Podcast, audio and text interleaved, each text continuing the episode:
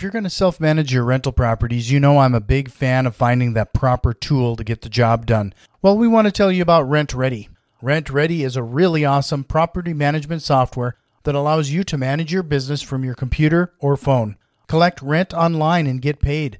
Find that perfect tenant with their screening and listing services and get your leases signed with the click of a button. And tenants really love using RentRedi's app too. They can pay rent using card, ACH, or cash, set up autopay, get renter's insurance if you require it, and even build their credit score through RentRedi's new credit reporting feature. Did we also mention that RentRedi is unlimited and all of this is flat priced? No tricks or hidden fees. RentRedi is designed for people to manage their own properties so you don't have to worry about paying more for building your business. You can start managing and scaling your rental properties without scaling costs. And RentRedi has given us an amazing deal to pass on to the REI Mastermind Network. You can get RentRedi's annual plan for only $54 at rentredi.com when you use our special code MASTERMIND. That's rentredi.com, R E N T R E D I.com with code MASTERMIND, M A S T E R M I N D at rentredi.com to get RentRedi's annual plan for only $54. We're rolling.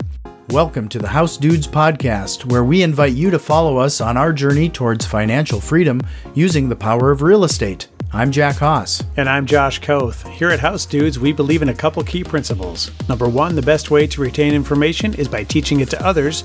And number two, a rising tide lifts all boats. We're not competitors, we're a community. So let's get into some real estate investing.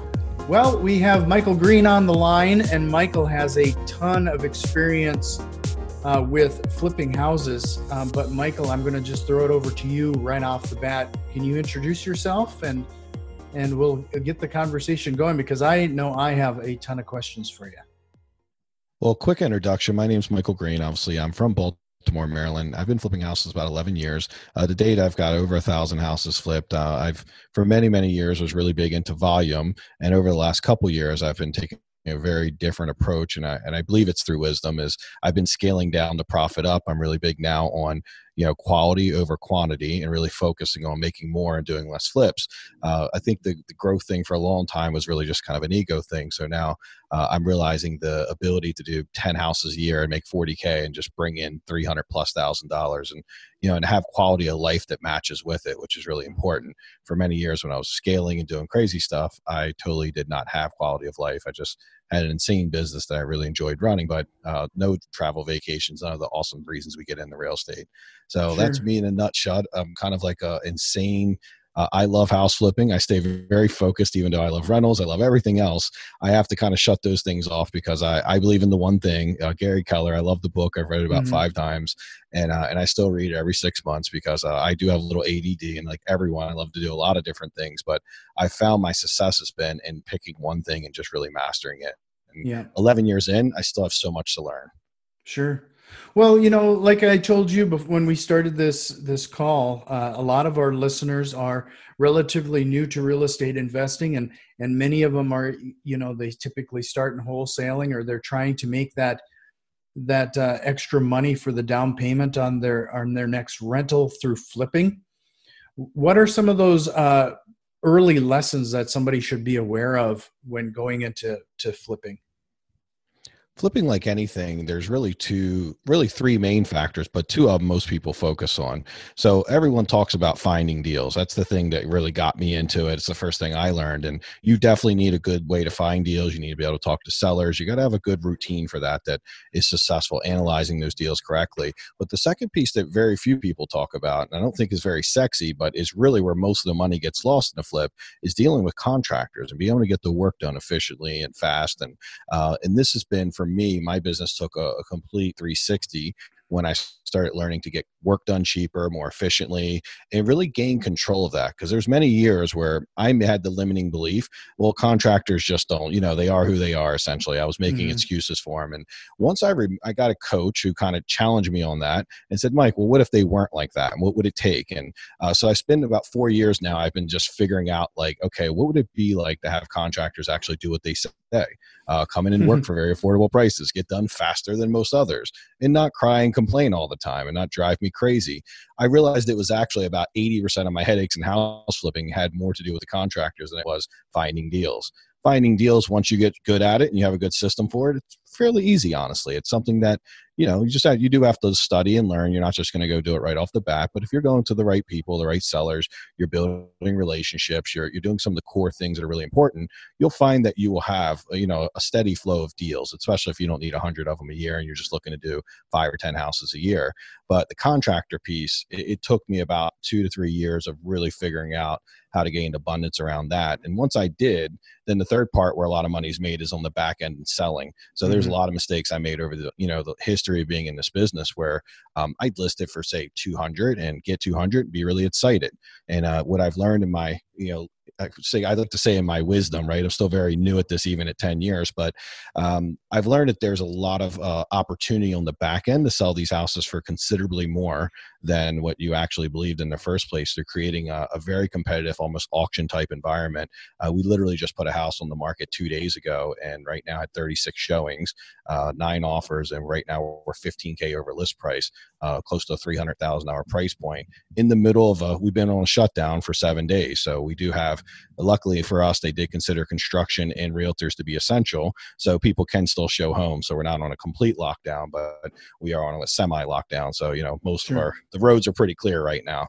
So we're very fortunate that's happening. But um, the thing about this is, is there's a lot of room to be made there. And you start compounding like you know i love that you talk a lot about having like an automated way to get deals it's something that i've listened to a few podcasts i really love you know it's a very important piece there's a little bit of money going to be made there there's a little bit of money going to be made with the contractors and there's a little bit of money can be made on the back end when selling and if you compound all that together it's a lot of money right? Mm-hmm. It's a difference in making 25K a flip and making 40K a flip, and now being able to do seven to 10 houses a year instead of 20 when you ramp right. up and be able to make the same income, which means, you know, it's a very uh, simple business concept. You know, the less overhead you have and the less work you have to put in to make money, profit margins are always going to be higher. So that's been mm-hmm. my focus for a while. And uh, a lot of people think I'm the scale guy, but I'm actually went from doing 150 houses a year, and I'm looking to do 30 in this next, you know, 2020. Right. You know, it's, it's interesting that you you we're backtrack there for a second. It's interesting you talk about uh, picking out your contractors, and we we're starting to realize that it's much like uh, finding a good property manager. When you have rentals, a good property manager could really make or break a property and the cash flow associated with it. I'm definitely discovering that with contractors and general contractors and everything else. How do you what is your process on on selecting or finding those team members? I'm going to call them team members because in in the end, uh, you really have to have a good working relationship with them.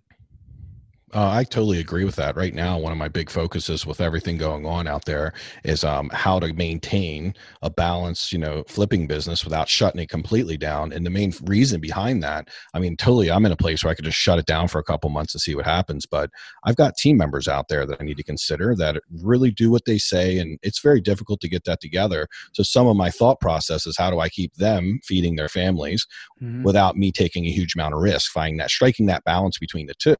So I'm not one of the few people that'll be shutting down right now. I'm just trying to find a nice safe balance between the two. So, you know, I'm not completely burning these bridges. So I believe in that. And the question you asked was how do I find those guys? So first big change that I realized I had to make is when I really first started this and I was very new, uh, because I didn't know everything about construction, my way of figuring out what something should cost or estimating a repair was getting multiple contractors out, getting three estimates, picking the middle one, or, you know, don't take the lowest or highest. The stuff we've all been taught, you know, like right. over the years.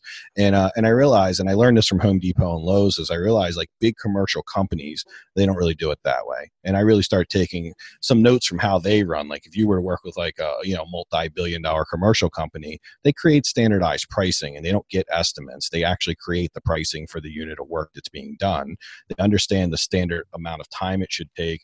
They understand the standard amount of money that should be paid for that, and uh, and that's it. So that you know we really took this big shift from asking contractors what something costs to telling them what we'll pay. And that mm-hmm. for me was like the biggest shift that you can make. And this is really applicable for landlords, flippers, whatever it might be, because you know you're obviously going to get your best rentals if they need some repairs because I'll have a lot of baked in equity. That, You know, you'll be able to get a better ROI on the back end, you know, versus buying a turnkey. So, you know, you're always going to be able to if you can get the construction done well, then that becomes an opportunity to make your rentals grow even faster and make more money on your flip so you can get more rentals. So this is really awesome all the way around.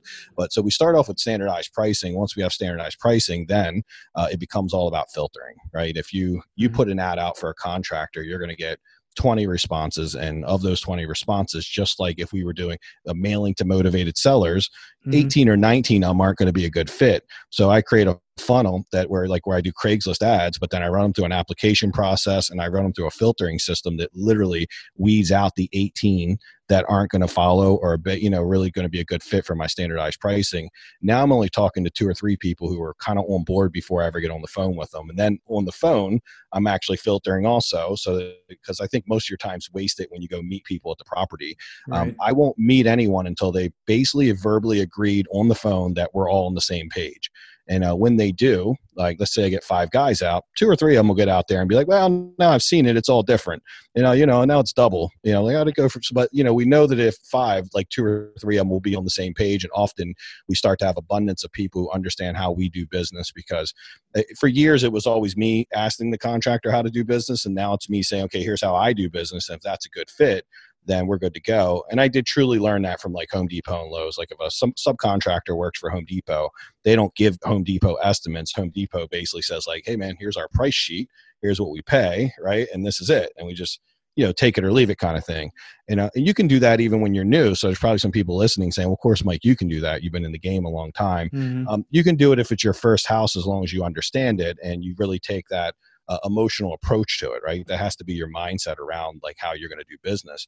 Because the problem is when you give them control, um, contractors, as much as they are team members, they they have a very uh, big conflict of interest, right? I mean, the way they mm-hmm. make money is by giving us change orders, by charging us more than they should. They don't really have any reason to be fast and efficient if we pay them too much. Mm-hmm. Um, the, the pricing that's going to be sharp actually qualifies out slow people and gets to the people who are very efficient, who think more like a subcontractor, like I'm going to install 500 square foot of floor and I'm going to get paid a dollar fifty a foot. So for me to make money, I have to do that two days with one other person. Mm-hmm. And we can get people thinking that way. They tend to be a lot faster. It, it becomes easier for us because we're all on the same page. Sure. So it's easy for me to say, "Hey, hey, Matt, uh, you know, you didn't you didn't do a great job, or Jack, right? And you didn't do a great job. So, uh, bottom line, you know what? Um, this is where you need to be. So it's just really mm-hmm. simple, right? Real simple stuff. Yeah. And as you get into this routine, I'm going to guess that you're pretty much working with the same contractors over and over again. They know it becomes a lot more predictable. It becomes really predictable because there's so much insanity around working with contractors and there's so many games that they like to play and manipulations they like to pull. This is something you're going to run into when you deal with contractors, period. It's so entrenched in the contractors' beliefs and mindset that if you don't have a system like this, it's nearly impossible to have a good experience with uh, with contractors in general. You almost have to get extremely lucky for that to happen. So yes, once they understand it, what I found is if you take a lot of energy and time to weed down to what we like to call like a five star contractor or an A plus contractor, the really good guy fits perfectly into our system what we found is you'll put a lot of energy into hiring that one person, but once you get them, they do stay around. Most of my guys have been with me five or six years now. And what's even better you know eight rock stars no rock stars. So often they'll say oh no that guy sucks but i got this other guy who's a great electrician. I'll refer him to you. And we find that like a lot of the work is front loaded and then next thing you know it kind of like we don't have to do much anymore on advertising because if we ever need someone and someone falls out of our system we basically can go to all the rock stars we currently have and they generally will be able to refer someone to us. So it's you know it started as a lot of work a couple years ago when we were changing this all around but now it's gotten down to being a very uh, very uh, congruent ecosystem where we just keep pulling from the from the ecosystem and keeping everything very balanced. Sure. When you're going through this process of trying to find these uh, contractors, I'm going to guess that you've had experience where you've decided or realized pretty early that you, you might have the wrong contractor on the job. What are some of those red flags, and how did you approach those contractors and just to break the ties? So probably one of the big things, right, is we have to start off on the right foot. We have to have a system that's going to help us, it, like a control, right? When you think of mm-hmm. bookkeeping or anything, you need controls, things that are going to be like, okay, it's good, but it's a green light or red light right now. So for us, how we do that is I, I've moved away from hiring GCs and giving them all the work because it's really complex to know if you know where they are as far as milestones. It's very difficult to break down. You end up investing in a, a crazy amount of energy into people before you know if they're even any good. So what we do instead is we line item everything out. And when someone new comes in, they get a small line item and they essentially sure. get an on the job interview is what we call it. So it might be like hey do this thousand dollar job that takes a day or two and uh, they knock that out they do a good job they move on. They get they get a second job a third job then we'll start giving them two or three jobs at a time. Uh, once they've done a flip or two and they really have proven to be a good quality person then we might go where like hey you get all you know you get 80% of the line items that you're qualified to do and uh, they get a little more freedom there. But we don't we don't give them trust until they've earned it. That was my big mistake in the past is you know somebody would have the the title general contractor or contractor, and I would just assume trust to them. And uh, they had not earned it, and I realized that was a mistake. Probably in life, in many areas, we we tend to trust people beyond what we should. Mm-hmm. How do you, without a general contractor, then how do you manage the workflow? You know, when the flooring guy goes in, when the you know, how do you how do you manage that? You know, typically a general contractor handle that's a big part of their job. Yeah, it is. So what we do and this is what we initially do and I, when someone's really new for me what i find to be the best way is for them to be their own gc but when i say that i want to be clear that you're not going to manage every little piece of it. But the things i believe that you should be and know exactly how to do you should be able to walk in a house and know what things should cost. You should be able to walk in a house and determine what the design's going to be that's going to make it sell for the most you know the you know the layout of it and also what designs are going to take for you to compete. The price right? You want to be the architect of everything that's going to be happening and not the gc so for many years i would lean on GCs to tell me those important pieces of my business, and uh, it made me very unpredictable. So like some houses would sell, some wouldn't, because I was just not. I found that I'm better suited to make those choices on each house. So there's a, a little bit of work that I do on every house. When I buy it, I'm the one doing the line items. I'm the one going in and deciding how to lay it out, and uh, so at some level, I become the GC. Now, what is very easily given out. And what I like to call my GCs are more like assistant GCs because I feel like I'm truly the GC, but but I am giving them a lot of the work. So once I get someone I trust and like and they they're you know very reliable, then I'll mm-hmm. start delegating work off to them, like you know calling or making sure people have come and done the work. And so I do actually keep my thumb on the pulse of what's going on because I don't think there's any other way to truly have control over contractors. And one of the biggest areas of money that's you know kind of flowing in and out in a flip is going to be your construction. So it makes sense for me when you're newer, especially to have a really good, you know, good understanding of where the money's going, how it's being spent. You got to really keep your eye on it. We're even going like insanely crazy now where I'm changing everything in my books to looking like every little detail of job costing so that I can tighten that up even more because, you know, across doing like 10 flips at a time, there's probably a tremendous amount. I'm worried. Well, I'm not going to tell you there's probably. I've already found out, just in the last month or two, there's a lot of money that I could be saving over a year uh, just by getting that much, even more involved. So I don't really believe in the whole turnkey. Just hey, here you go, contractor. Get here's 30k. Let me know when you're done. Personally, I haven't found a lot of people that have made that highly successful. I mean, mm-hmm. you know, and maybe for rentals it works a little better if you're doing like 10 or 15k. But if you are doing a full scale renovation, then know that there's a lot of money going in and out, and that you really want to have an understanding of what's going on. Because when you don't, it opens the door for contractors to kind of you know just tell you stuff and uh, right. then then you really are at risk of maybe spending an extra 10 or 20k and the, the, compounding effect of that that no one talks about if you like let's just say you do a house and it's uh you cost you 70k but it cost me 60 your offer is going to generally be 10k lower in a very competitive environment which we're actually still seeing even with everything going on um, mm-hmm. um, you know you're going to lose and it's going to be harder for you to get deals and then what you're going to do as another you know subsequent you know thing you're going to try to do you're going to say oh well we have to do more marketing or more expensive stuff. And so I'm actually like last year did over 20 some deals off the MLS because I am competitive enough by cutting my costs down on my renovations and listing my own properties as a realtor and cutting that cost.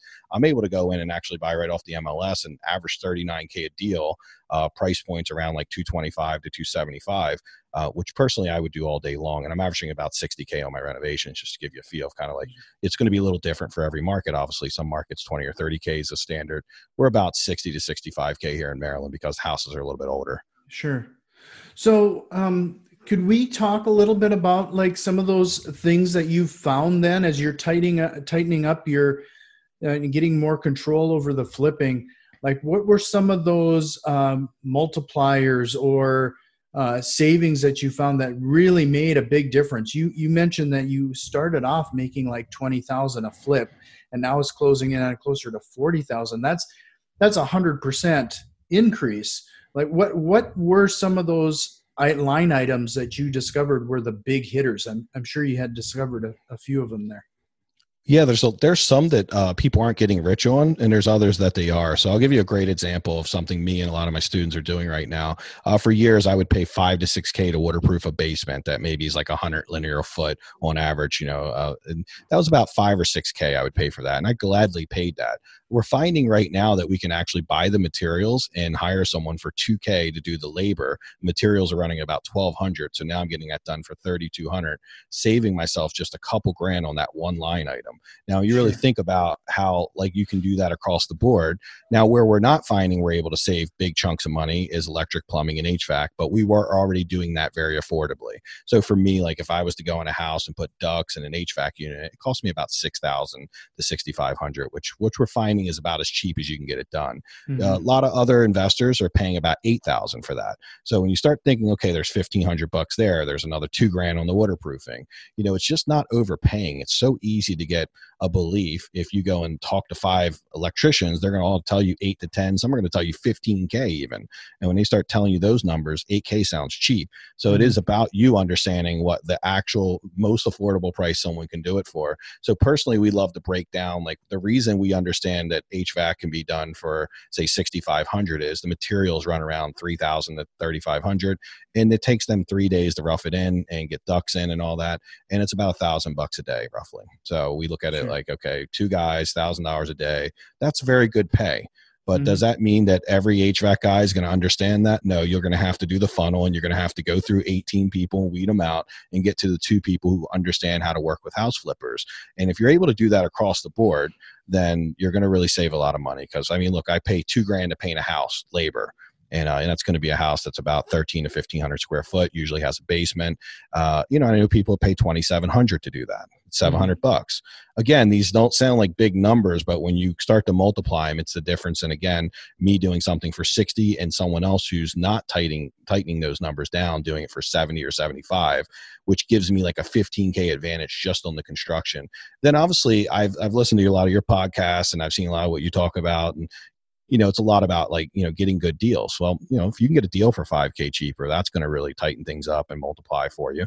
Doesn't, again, doesn't sound like a lot, but it is a multiplier for sure. So 5K there, 10K on the construction. Then on the back end, if you create a really strong environment where you're literally just getting another five or 10K, that's how I start, went from 20K to 40K. It took me about three years of tightening all these things up, but, um, you know, and everything's been really good. And, and I did it in a time where everyone else's profits were going down. Mine were actually going up because we all think that we're held to what's, what is but the reality is there's a lot of room to make shifts and changes in the house flipping especially around construction buying you know you get just a little bit better at talking to sellers like mm-hmm. another big shift we made is we used to be 15 20 minutes with motivated sellers uh, i now book two hours to sit with them and if they'll talk to me for two hours I will literally sit with them for two hours because leads are expensive to generate right now, mm-hmm. and uh, and we have to respect them at a much higher level. So I now realize the only advantage I really have over everyone else is my willingness to sit there and talk about their grandchildren, the house, you know, anything to where now they're creating this emotional connection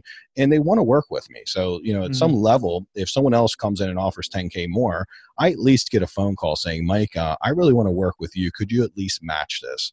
And many times we find that we don't even need to match it to get the deal. We can be like, hey, we can get within a couple grand. And they're just so, they trust us so much that they would want to work with us. And then obviously, when you build trust like that, you know, it goes without saying that you actually have to honor that trust and, and do what you say because it's a pretty big thing in life. And I think it's just a good character piece for anything you do in life. But um, so there's a really big way that you can start winning more deals for me. And that's what's been working for me. You know, I went from a half hour because you know, five years ago we had a lot of leads. So it was all about how to manage all those leads. And now we have less leads and it's all about how to close uh, the same amount of deals with less leads. Sure. You know, with with the whole coronavirus and everything that's going on right now, how has that changed uh, finding those deals? What what are are you doing anything different and and and has Well, it so- slowed right, down it- your renovations at all? I mean, I'm just going to pile on on that one. Uh, I mean, two great questions. Right now, we're not seeing any change. So I'll tell you what we have seen, and I'll, and I'll give you an explanation why because it didn't make a lot of sense. We've actually seen an uptick in showings and offers, and uh, which made my brain not work because I'm like, you know, I'm very logical, I'm very big Right. analyzer, and I'm like, that doesn't make sense. Why would that be the case? Like, we're going through something pretty big right now. Why would there be an uptick? Well, we found out locally is we already had an inventory crisis in the Maryland D.C. area, and most of the country has had somewhat of an inventory crisis well inventory has shot down and, and we've lost inventory because if you look at 100 houses on the market 95 mm-hmm. of those houses are homeowners selling their home right? And five of them are flips you know vacant flips. Now what's happening with we're seeing at a pretty high rate is that homeowners are taking their houses off the market right now because they're stuck in home and they don't want people running through their house all day long and you know spreading Right. disease. It's just it's inconvenient. Maybe it's not the disease. Maybe they just don't you know because they're home now and they're not working. So we're seeing a lot of people take their listings off the market temporarily, meaning that uh, we still got a lot of buyers out there, people that are essential that actually are have even more job security in what's going on right now, and uh, those people are rampantly trying to buy and that there's even less inventory today than there was three weeks ago because uh, how many houses have come off the market so like i said we just put you know we've sold four houses in the last 10 days and all those went for multiple offers like i think probably got six on one and everything was beyond six and tremendous amounts of showings and stuff so that's still going pretty well. So I feel like the selling piece is going well. The construction has not been held up yet. Um, one of my concerns for the future would be supply. You know, will we be able to get everything we need? So I'm already kind of thinking in advance. Well, you know, what could could like tighten up. We get obviously get we work with a guy who does cabinets, and I believe he gets those from China. I can't Mhm. imagine that's not going to be interrupted. So we're trying to make sure Right. we're a little ahead of the game in getting materials. You know, we're not waiting to the most time when you're busy, you wait the last minute. So we're trying to get everything like a week or two in advance just to make sure that, you know, we do it, the material be there when it's time, or at least we'll have some room if it takes an extra week or two to get it. Because that definitely could be a very real thing in the future. Um, I don't think it's to the point where it's going to shut the industry down. Again, a lot of these things are just going to be about maneuvering and doing things a little differently and a little bit better. Right. So what what have you done differently when you're talking to motivated sellers then? So motivated sellers right now, I would say that the the change has been more in me, right? When 3 weeks ago we were in a highly competitive market and I would say I was very competitive in trying to win deals. So sometimes we stretch a little bit when we want to win. I might even go as far as saying I was a motivated buyer because, you know, it was hard to get deals. Uh, I am not a motivated buyer right now. So I think one of the natural changes is going to happen is I'm going to start talking to sellers a little more qualifying. You know, I'm going to be like, Mhm. hey, I don't need the deal right now. We got a lot going on. So anytime you take that position in any market, you're going to get a better deal. It's all about like most of the stuff happens with us versus with them. If we're talking to someone like we don't need them, they tend to come towards us Mhm. versus when they're like, yeah, man, we really could do this for you. Let's make this happen. They tend to move away from us. So I try to get myself in that mindset when things are really good, but it's not always easy. I think it's very easy right now, right? I think we're all coming from a place of like, we don't really need a house right now unless the deal makes sense. So when I'm talking to motivated sellers, I am looking for, you know, a little bit of a discount. I think I'm naturally going to get it because I'm not desperate to buy a deal right now. And uh, I don't have any fear that in 30 days there won't be plenty of opportunity. And knowing that has put me in a very abundant mindset uh, where I'm buying stuff, but I'm not buying it insanely cheap because in 2008, we only seen like a percent a month where we were, is what we've seen. So in, I'm usually in and out four to six months. So we would have a calculator that in eight, when we were flipping, uh, we literally would just take like 6% off of whatever the ARV was at that point, And it worked out really well. We were able to sell uh, a plenty of houses, really grow our business in 2008, 9, and 10 when everyone else was kind of falling apart. We had no issue doing that because of the fact we were buying with like a slight discount. So I'm doing something very similar to that now. I don't know that it's going to go down 6% in the next six months, but I do know that if I'm talking to a motivated seller, they totally have the belief that it might. So Mhm. that's not me, not me sounding like a goofball when I say that. I, I think most people are going to buy into that, and uh, and I like that I'll be buying based on something that could happen, and then I feel like I'm protected if it does happen. But if it doesn't happen, and maybe the market you know tightens up faster than we thought, Uh, because it has not dropped at all. It's actually been going up right as, as we speak. So we haven't seen any data to suggest that, at least here in Maryland. So no, anything I'm talking about, I am talking about my niche here in Maryland. That might be very mm-hmm. different in California, any other state. So definitely take this advice and just run it through the filter where you are, what can, what situation you're in. But here in Maryland, it has not went down. So I think we have like the opportunity to create this arbitrage right now. Of, you know, essentially, you know, we can buy cheaper and potentially on the back end, we won't even be selling cheaper. So we can make even more money right now. And if it does go down, we'll be in about the same position. Mm-hmm. You're talking about the the selling. I, would like to spend a little time on that because uh, you have a different way of handling that too. Earlier, you mentioned basically being in more of an auction situation and and more of a competitive uh, when it when it comes to uh, fielding those deals. Can you t- talk to how how you've positioned your marketing and and when it comes to the selling side uh, to achieve that? So for a long time i tried to get my realtor to do this i don't i didn't become a realtor because i was greedy and trying to save commissions i became a realtor because i couldn't get my realtor to really run the optimal environment for whatever reason they have so much junk that's been you know cooked into their brains by their brokers and everyone mm-hmm. else that they, they they they like to use the term everything well that's illegal or it's not right or it's not ethical like I feel like, in my opinion, and I've been backed up by many people at this, is that getting the most money for your client, whether that's you or someone else, is always your number one objective. As long as you're doing it honestly and ethically, and we totally right. do that.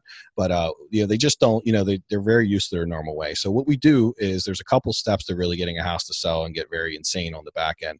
Obviously, on the front side, we're picking the right homes. Right? There's going to be homes that have a bigger buyer pool than other homes. So for us here in Maryland, the perfect home that seems to have a really large buyer pool would be the first time home buyer house, uh, somewhere between like a thousand to fifteen hundred square feet. Finished basements are really big, and price point around like two hundred to three hundred k. So we know that if we have that house with a decent yard in a good area that's local to the Beltway, and you know can get to DC, Baltimore very easily, that home really there's no economy that home doesn't sell in, right? Mm-hmm. it's just going to sell in every economy. It's a very recession proof house.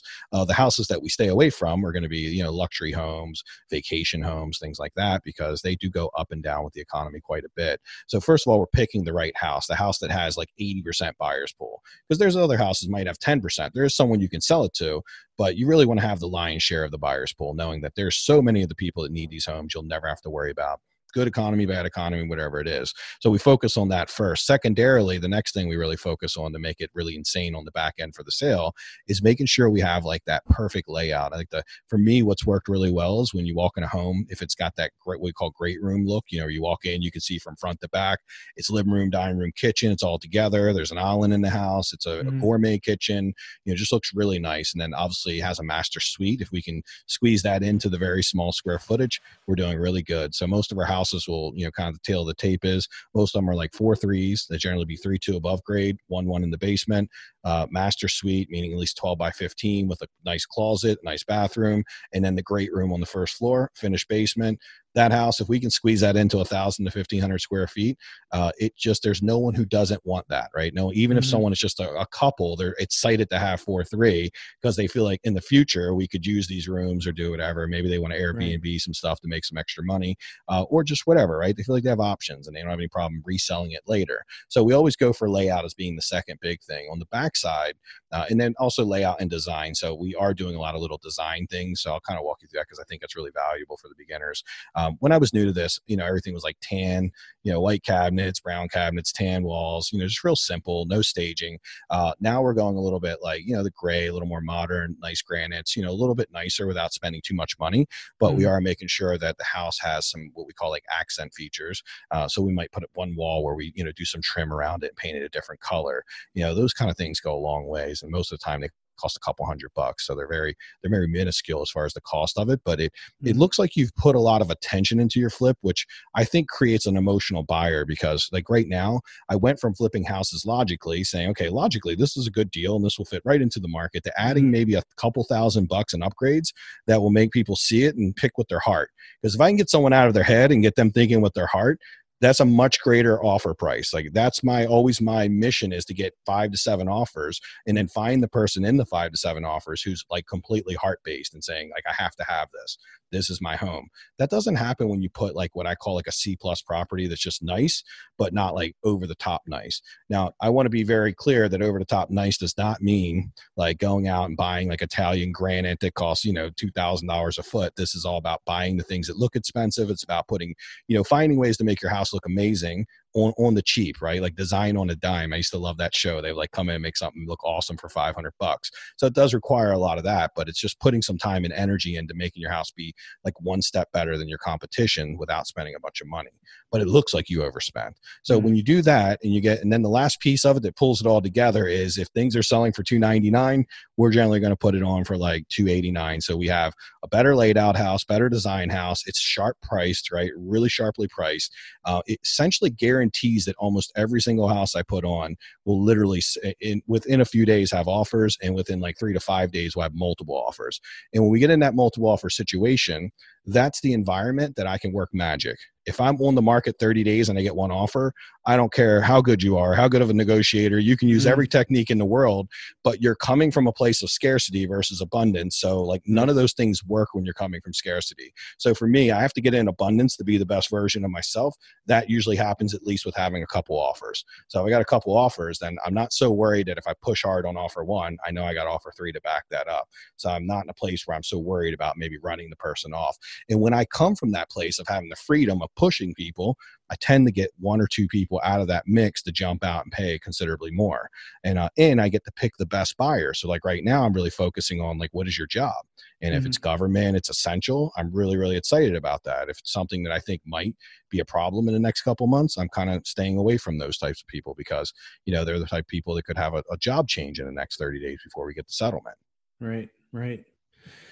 Well, you know, I, this has been a ton of great information, and I, as I was trying to promise you, I try to keep it, you know, uh, control the time on you a little bit. I have a feeling we could have spent a lot longer, but I do understand you have a podcast of your own where if people wanted to uh, get more information and and learn from you, uh, where would they find you, and and uh, where can they get more information? Probably the best place is to go to my website, which is theflipfactor.net and uh, we have you know to go to the podcast tab we have all the podcast on there. It's an easy way to you know you don't have to have a certain itunes player or anything. If you go there we put every podcast on and i talk about all these subjects freely right? And I, i'm very much like you. I want to give a lot of great content. So this is valuable stuff and we literally just uh, completed like a 15 episode contractor we call it cracking the contractor code. We've oh, just been awesome. talking about how to deal with contractors knowing like it's the biggest thing that i get from any of my students any of my friends my peers. It's like freaking contractors drive me crazy. So if you want to learn more about that, that's the best place to find me. Also, um, you know, if you go and look up the Flip Factor podcast on iTunes, anywhere else, we're out there too. So, well, thank you so much for your time. This was awesome, and I hope we can do it again sometime. Yeah, for sure. Have a great day, man. Thank you. Thank you. We've put a lot of effort into providing useful content, and if you've found value in the show and have any interest in supporting us with a small donation, head over to patreon.com slash housedudes. And if you have any thoughts or questions, shoot us an email at info at housedudes.com. You can also find us on Facebook, Instagram, and Twitter at housedudes. And if you like what you're hearing, head over to iTunes, subscribe, rate, and review the podcast. It really helps other investors out there find the show. And remember, Massive positive impact requires massive positive action. We'll see you next time. This episode is brought to you by HouseDudes.com. Do you have time to actively manage flipping and rentals yourself? If so, go for it. If you live in a market that won't cash flow or don't have the time to do all the work, are you just out of luck? If there was a way to participate more passively, would that appeal to you? I'm sure you have questions about how the process works and what to do next. If that's the case, fill out the form on housedudes.com slash investors, and we'll reach out to see if you are a good fit for our business.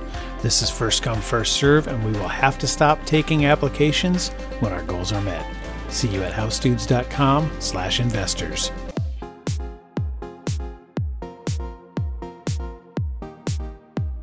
I don't like to tell a man what to do with his money, but if you ain't investing in property, then you're dumber than a dummy. I'm not dumb. I'm smart. Well, buy property. That's my advice.